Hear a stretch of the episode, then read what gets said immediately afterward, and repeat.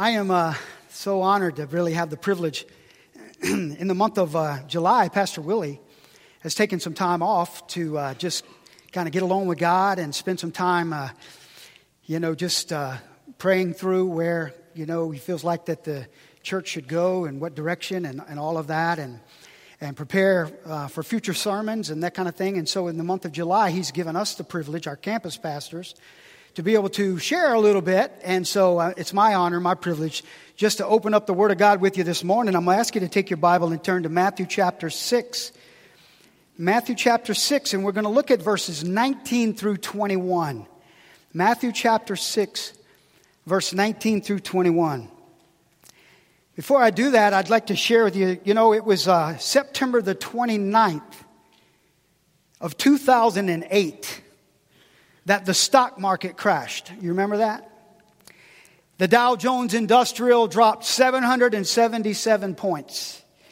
And until 2018, it was the largest point drop in its history. It plummeted because Congress had rejected the bill, the bank bill uh, bailout, and uh, and but it had been building for a long, long time, and then all of a sudden it hit. The Dow hit the pre recession high on October the 9th of 2007, and it closed at 14,164. Less than 18 months later, it had dropped more than 50% to 6,594. That was March the 5th of 2009. Investors bore the emotional scars from the crash of 2008. Many of you may have been affected by that. I know we certainly were. But on June the 1st of 2012, they panicked uh, because of a poor jobs rating, and all of a sudden the Dow dropped again 275 points. Now, that wasn't the greatest drop in, in all of history because during the Great Depression, you remember the stock market dropped 90%. Imagine what that must have felt like. It took it three um, that took three years for that to happen. But, but in, in 2013, after that 2008 experience, the stock market finally recovered. And the first six months, it gained more points than in any year on record. Stock prices rose faster than earnings, creating an asset bubble. And then the Dow set over 250 closing records up until February of 2018.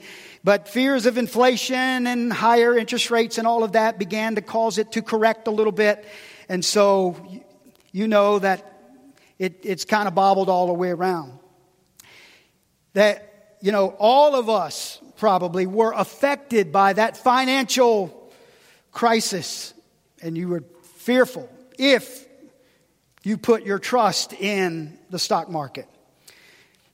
Now, in 2008, Karen and I had been a part of a parachurch organization. Now, I don't know if you know what a parachurch organization is, but it's a, it's an organization that comes alongside of the church. It's not a church, but it comes alongside of the church and assists the church in doing ministry. There are all kinds of organizations. There are parachurch ministries. One is Fellowship of Christian Athletes. It's called FCA, Fellowship of Christian Athletes. Campus Crusade for Christ, you may be familiar with. Judgment House, the ministry we were a part of. It, was a parachurch organization. Then you've got First Priority, you've got All Pro Dad. All of those are organizations that are parachurches.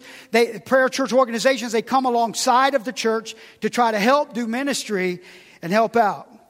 So when the stock market crashed in 2008, people became fearful of their own investments and wondering, oh no, I'm losing these kinds of investments. So uh, what we saw is that they still invested in the church. They still gave their tithes, their offerings to the church. But what we found is that parachurch organizations that came alongside had a more difficult time raising funds at that particular time.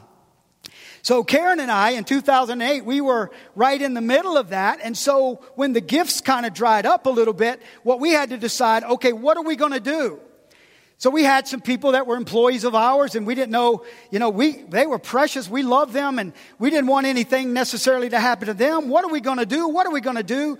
And Karen and I just decided, you know what? It's best if we step away. If we step back and just keep our folks in, in, in, in place, we'll step back and then we'll, uh, we'll just trust God. We'll trust God. And so we were nervous and, and anxious and we didn't know what we were going to do, but God had already been working in our heart. I had been talking to Pastor Willie even back then about the possibility of planting a church, you know, in that period of time.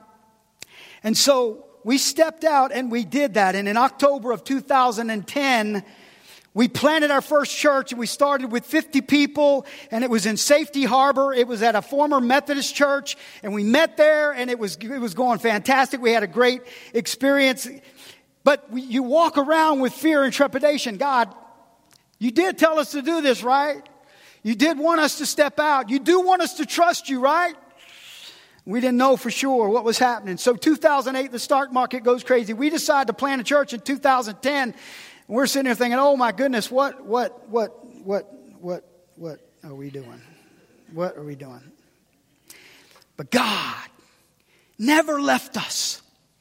And He never forsook us. And I could go back, I even have a file of miracles. I have a file called Miracles, where God did miraculous things in our life to help us through those or that ordeal and that situation. And we know that that was a training ground for us. God was doing something significant in us. I remember going into Chick fil A one day. By the way, you can't hardly get in Chick fil A anymore. You know what I'm saying? Everybody's at Chick fil A. But I, I, we were, I went into Chick fil A one day and I sat down with a guy, Ron Cooney. Ron Cooney is actually the campus pastor now at the Clearwater campus. He's preaching today, and Danny Bennett's preaching up at East Lake, which is great. I think it's fantastic. Well, I sat down with Ron Cooney and he had a book that was, that was laying out there, and it wasn't the Bible. I'm thinking, okay, why, why aren't you reading the Bible, bro? What's up? And he, he was reading a book called The Total Money Makeover by Dave Ramsey. And I'm sitting here thinking, I said, hey, man, what, what, what, what you reading, man? He said, well, it's called The Total Money Makeover. It's by Dave Ramsey. You ever heard of it? I said, nope, never heard of it. He said, well, I said, well, what's the premise of the book? Don't make me go read it. Just tell me what the premise of the book is. He said, doing money God's way. And I said, wow, okay. I, I, I, need that. This is right, right here around 2010, 2011. I, I need to hear what's God's way. And anyway, we, we read that book and, and all of a sudden we just said, you know what? We got to start doing this God's way. We got to quit getting all of this stuff and buying all this stuff and putting stuff on credit and all this kind of stuff and just trying to keep up with everybody. And so what we did, I, I went to Karen. I said, Karen, here's what we're going to do. We're going to cut up all of our credit cards. And I cut up all of our credit cards. MasterCard, American Express, Shell, uh, Victoria's Secrets. we cut up all of those credit cards. It was, uh, man, it was, and so we were really, really nervous about, about what we had done, but we knew that God wanted us to do this His way. So, and then I got to thinking about that. Wait a minute. Tires go flat. Air conditioners go out. You know, what, on a car, it'll go out. On a house, it'll go out. You better have some money along the side. What are you doing? Always had that credit card I could pull out and just, oh, that's good. That's good. But then it always came with some tough stuff on the end of it. So you got to understand our journey to understand this passage of scripture that had been in my mind so much during those days when I'm trying to think, God, are you with me? Are you with me? Am I with you? Do you like me? Do, do, do you love me? Help me, Lord. And those were the things, the conversations that I had with God. But Matthew chapter 6, verse 19 was a real powerful passage for me at that time. And as is the custom here at Calvary, as I read this scripture, I'm going to ask you if you would just stand in honor and reverence for God's word. Here's what it says in verse 19 of chapter 6 of Matthew. It says, Do not lay up for yourselves treasures on heaven, eh, on earth. Do not lay up for yourselves treasures on earth, where moth and rust destroy, and where thieves break in and steal. But lay up for yourselves treasures in heaven, where neither moth nor rust destroys, and where thieves do not break in and steal. For where your treasure is, there your heart will be also. Father in heaven, I ask you right in these few minutes, Lord, that we have together, that you would speak clearly to us a word that we need to hear about what it means to make wise investments. Lord, I pray that even as we have had to learn these things the hard way, God, that you will speak to our heart, all of us, that we might grow, that we might become more like you. Father, thank you for what you're going to say. Your servant hears what you're saying. Speak, we pray. In Jesus' name, amen. Thank you. You can be seated. Now, before anybody leaves, I just want you to know that I'm not really going to be talking about money. Okay?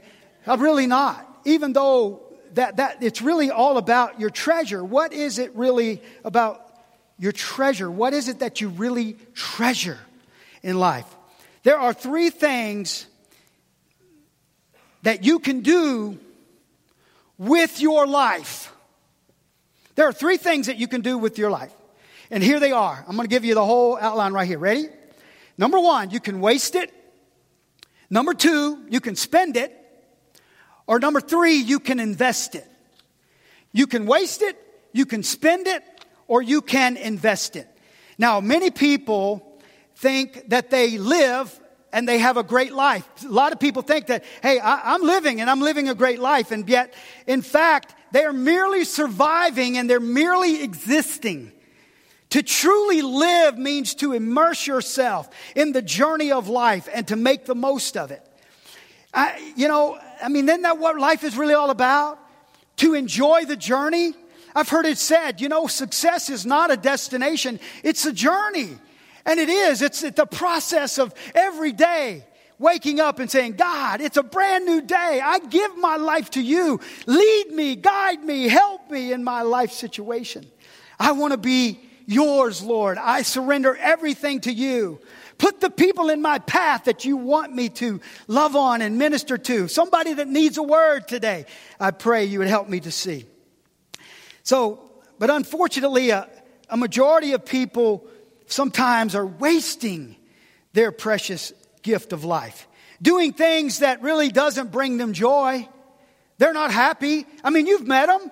They're the ones that have the scowl, scowl on their face, whatever it's called. You, you, you're, just, you're just somebody that's upset, angry. You know, you can see it on their face. And, and they're not enjoying life. They're not happy. They're not fulfilled. They're not content. I was reading a blog, and this lady was talking about five things that might characterize your life if you are, in fact, wasteful with your life. You may be, this is not Jeff Foxworthy. You, you, might be a redneck if you, whatever, but, but it's sort of like that. It says, you might be wasting your life if the TV has become your best friend. If you're just sitting down and listening to all of the propaganda and everything that, that's coming through the television. Because there are great television shows there's no doubt about it. A lot of family entertainment things you can look look at and watch and enjoy watching sports or whatever. But no, it doesn't matter. There is all kind of propaganda all kind of messages that come through that that television. And if, if the television is your best friend and you're spending all of your time with your television you might be wasting your life. Or maybe she said also this she said if you do work that you don't love doing. If you're doing work that you don't love doing, then maybe you ought to think about how can you rearrange your life to do what is your passion. When I'm talking to people who feel like they're in a dead end job, I just say, hey, listen, what is your passion? What do you love to do? Let's see how we can orchestrate things and try to help make it where, where you might could get to that point where you're doing what you love. I'm telling you, I'm doing what I love. And when I talk to people that are not doing what they love, I feel sorry for them because I'm saying, you know what? I, I don't know that I could do anything else. I, number one, I don't have the talent to do anything else, but, eh, but, but, but the other thing is, you know, I just, I love what I'm doing. I love being involved in people, I, people's lives. I, I, I'm in the people business. That's what I do. That's what I do. I love that. And then she also said, you might be wasting your life if you also always want to buy new stuff.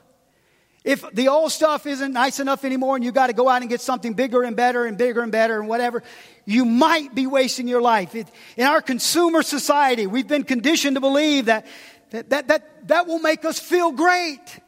If we can just have that, if I could just get that, then, but you might be wasting your life if that's the only thing you live for. Number four, she said, if your thoughts are constantly in the future, hey, when I, when I get that new job, I am going to, I'm going to be successful. When I, when I get married, I'm going to be happy. When, when, when I have children, I'm going to, everything's going to be great. When I have grandchildren, hey, when I retire, everything's going to, and you're always looking in the future. You're not enjoying the journey. What about today? What are you loving today? What's wonderful about today? Man, I just, you know. And then she said this, lastly, she said, if you are blindly following orders from somebody else, blindly following orders from somebody else, then you're living somebody else's dream and you're not living your own dream. And so I, I, would just say, say to you, you know, there are people who are out there wasting their life. And I don't know how you feel about you. Maybe you're, you're in a situation where you say, you know what, God, I, I really want to, I really want to do something with my life. I want to do something significant. I want there to be a real, uh, something that really makes me feel worthwhile. That's what I want to do. I mean, some people waste their life with wild partying.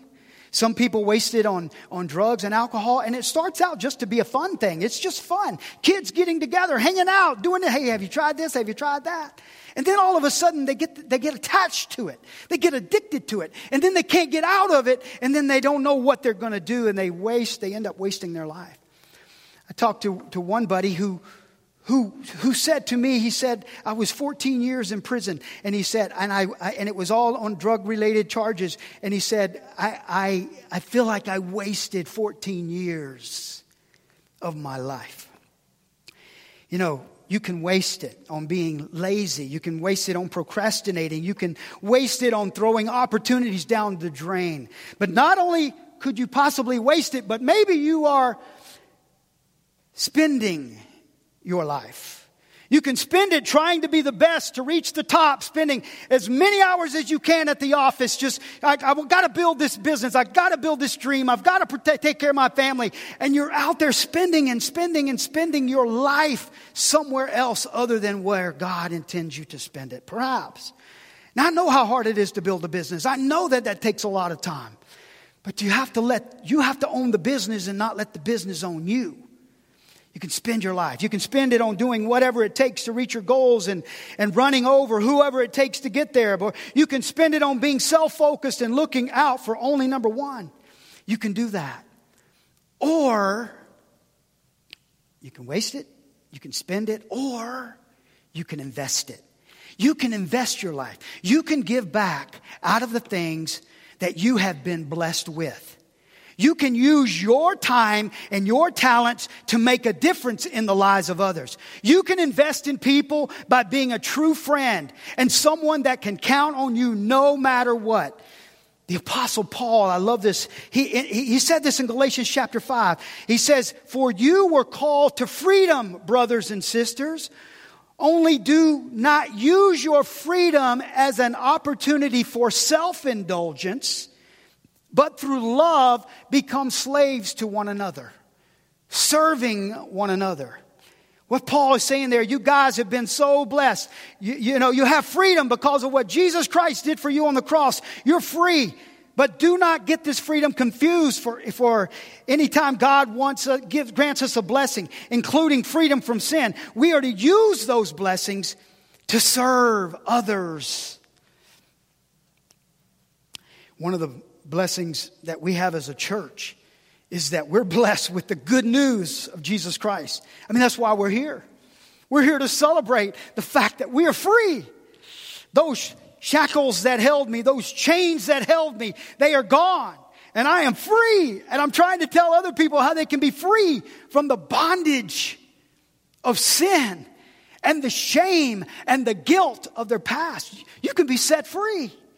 It's such an amazing thing, and that's why we're here. And that's what we can do. We can go out because there are people out there who are desperate to know the love of God. They don't know what they're looking for. They're looking for happiness. They're looking for contentment. And you can tell others about Him. Now, how can I make an investment? How can I make an investment? Here's how I would say there's three ways really. Number one, I would say you can invest through words. You can invest through words. I heard these statements all of my life. See if you've heard them. Words are cheap. Sticks and stones may break my bones, but words will never hurt me. It's not true. Obviously, anybody who said that didn't go to middle school. They never went to high school.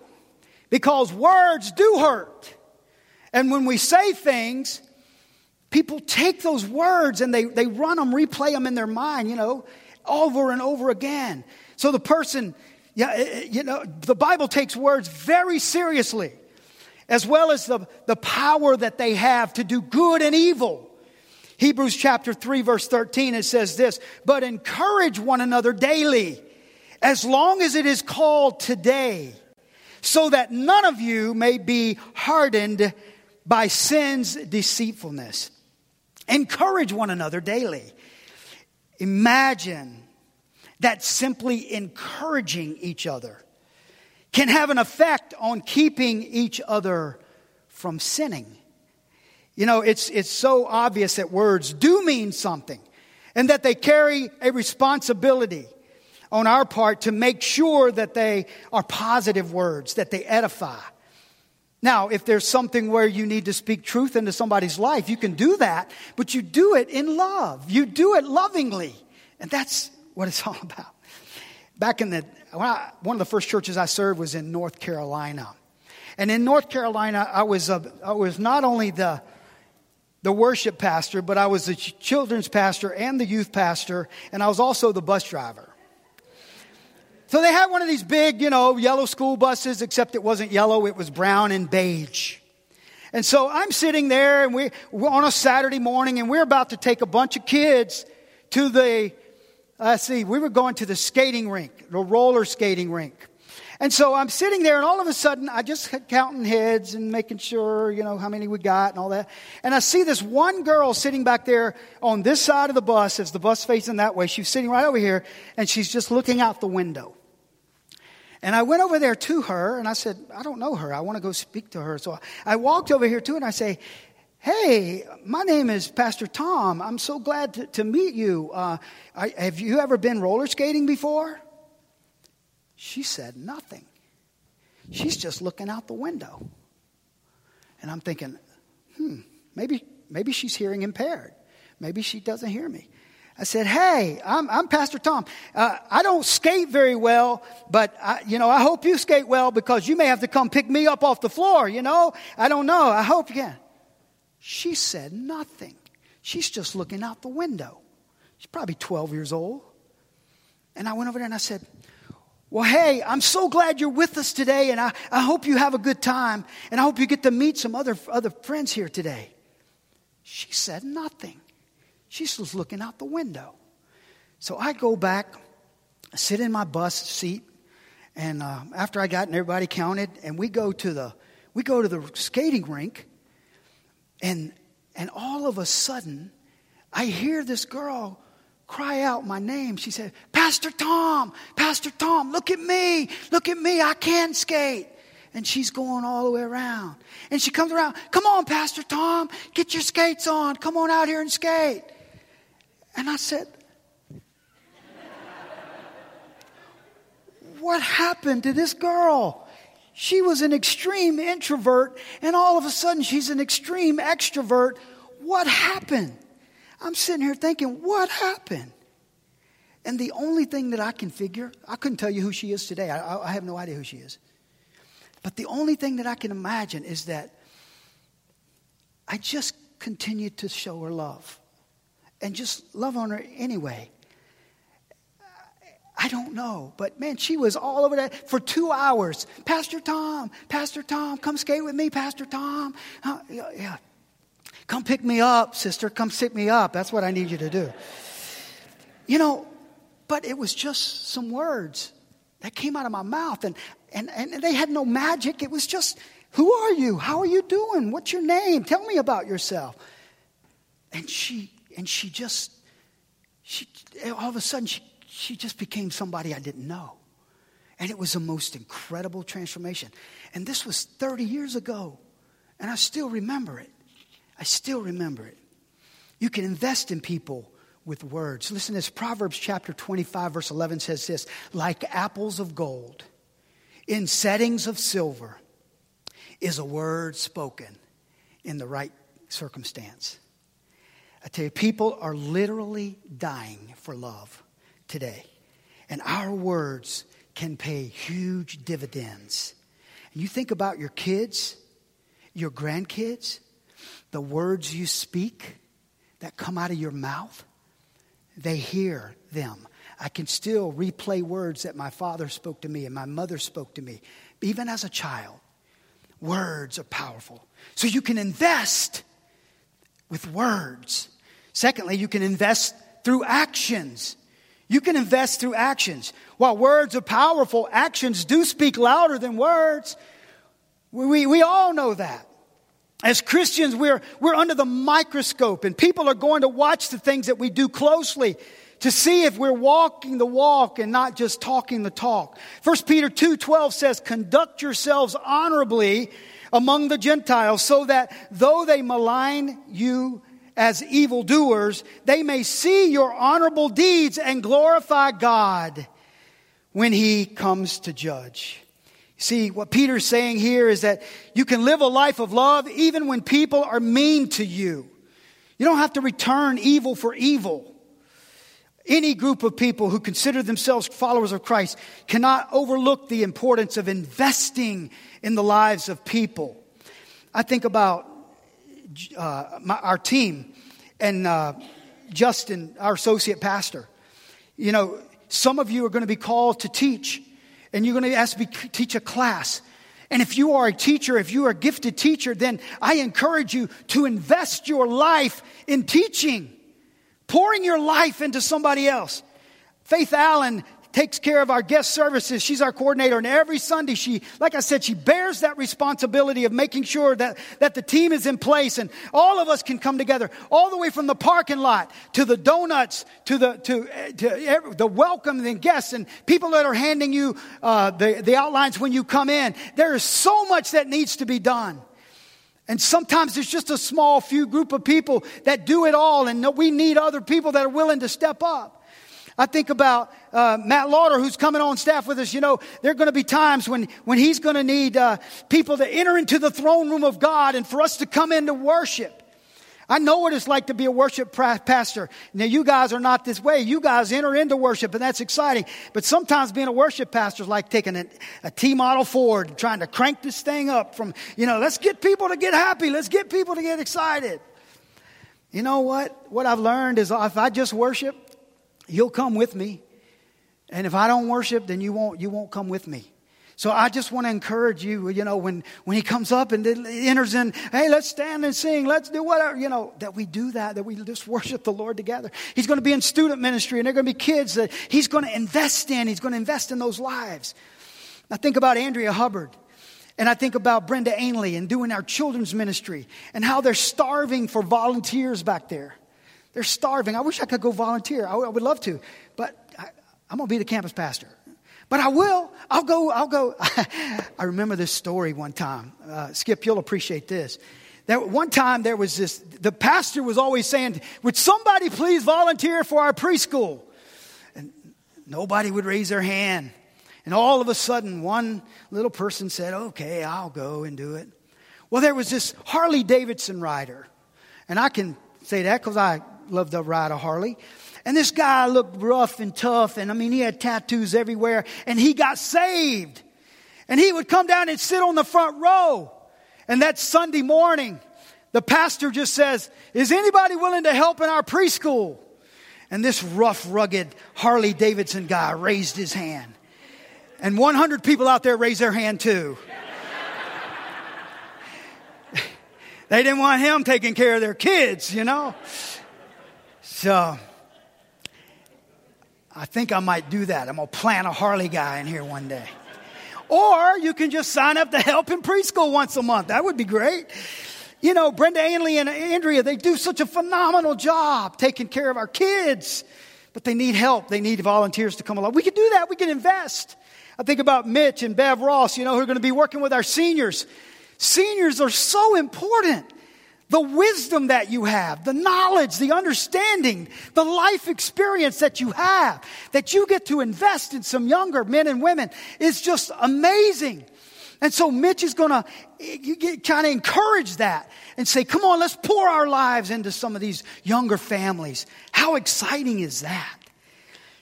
Man, the final way that we can invest in others is investing through prayer. Investing through prayer. You say, I, I, can't, I can't work in preschool. I, they will give me a heart attack. You know, I can't work with students. I can't work with youth. I, I, I, there's no way. There's no way I can do that. Can you pray? Do you believe in prayer? Do you understand the power of prayer? Mike Hachey, pastor, one of the pastors at Clearwater, came down here and stood right there. We had this, this room almost half full. I mean, it was, it was 65, 70, maybe 80 people that gathered here on Wednesday night to learn about relational praying. Praying. And I'm going to tell you something. There was a fire that got lit in this place. It was unbelievable. I still got my book. I go through it all the time, and it's all about praying. And if we, the people of God at Calvary Seminole, will become people of prayer, I'm telling you, you can invest in the future of this community because God said, if my people, which are called by my name, will humble themselves and pray and seek my face and turn from their wicked way, then will I hear from heaven. I will forgive their sin and I will heal their land. Wouldn't you love to have a prayer meeting like that? Oh my goodness, we are going to have a prayer meeting like that. I love it. You can invest through prayer. Prayer is the most powerful tool that we have available to us. Marriages can be restored. Families can be reunited. Individuals' lives can be made whole. My question to you is this Do you want to see God move in our church? Do you care? Do you care? Oh, amen. Hey, amen, amen. Uh, that was sort of a rhetorical question, but I like it. I like it. Amen. Yeah. Do you want to see God move in your family? Amen. Do you want to see your husband become the spiritual leader? Oh, that was mostly ladies that said that. Do you notice that? I'm going to say that again. Guys, you can say amen to that. Do you want to see your husband become the spiritual leader? Mm. Do you want to see your friends experience victory over depression, over anxiety, over addiction, over sickness? Then let's pray. Pray, pray, pray. The best investment that we can make and you can make in your life and in the lives of others is prayer. Is prayer. If you want to make a wise investment, let's do so with words. Let's do so with actions. Let's do so with prayer. Pray with me. Father, thank you this morning for your word. So powerful. Your word is so amazing. It speaks so strongly. It cuts us open and it heals us all in the same time. I want to put my treasure in heaven. I certainly am not saying we don't invest I'm not saying that at all, but I am saying that the most important thing we can invest in is in the lives of others, in the kingdom of God.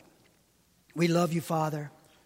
And I believe this morning, I believe this morning that there are people who want to make things right with you.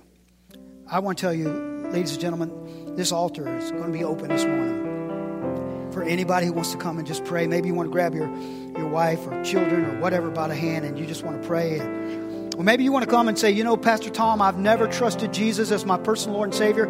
I believe that He died. I believe that He lives again. I believe that He did that for me. And, he, and He's taken my sin and, and washed it away. And I want to give my heart to you. If that's the desire of your heart, I want to encourage you to do that this morning. Or maybe you just want to come and pray and say, God, there's some other people that I know that need you desperately in their life. I, I, I, just want to pray for them this morning. Whatever your need is, this altar's wide open. I'm standing right here. You do what God tells you to do. As we stand together, Father, I pray that you would have your will and your way in this place this morning. Do what you will. We love you and we praise you. And it's in Jesus' name that we pray. Let's stand together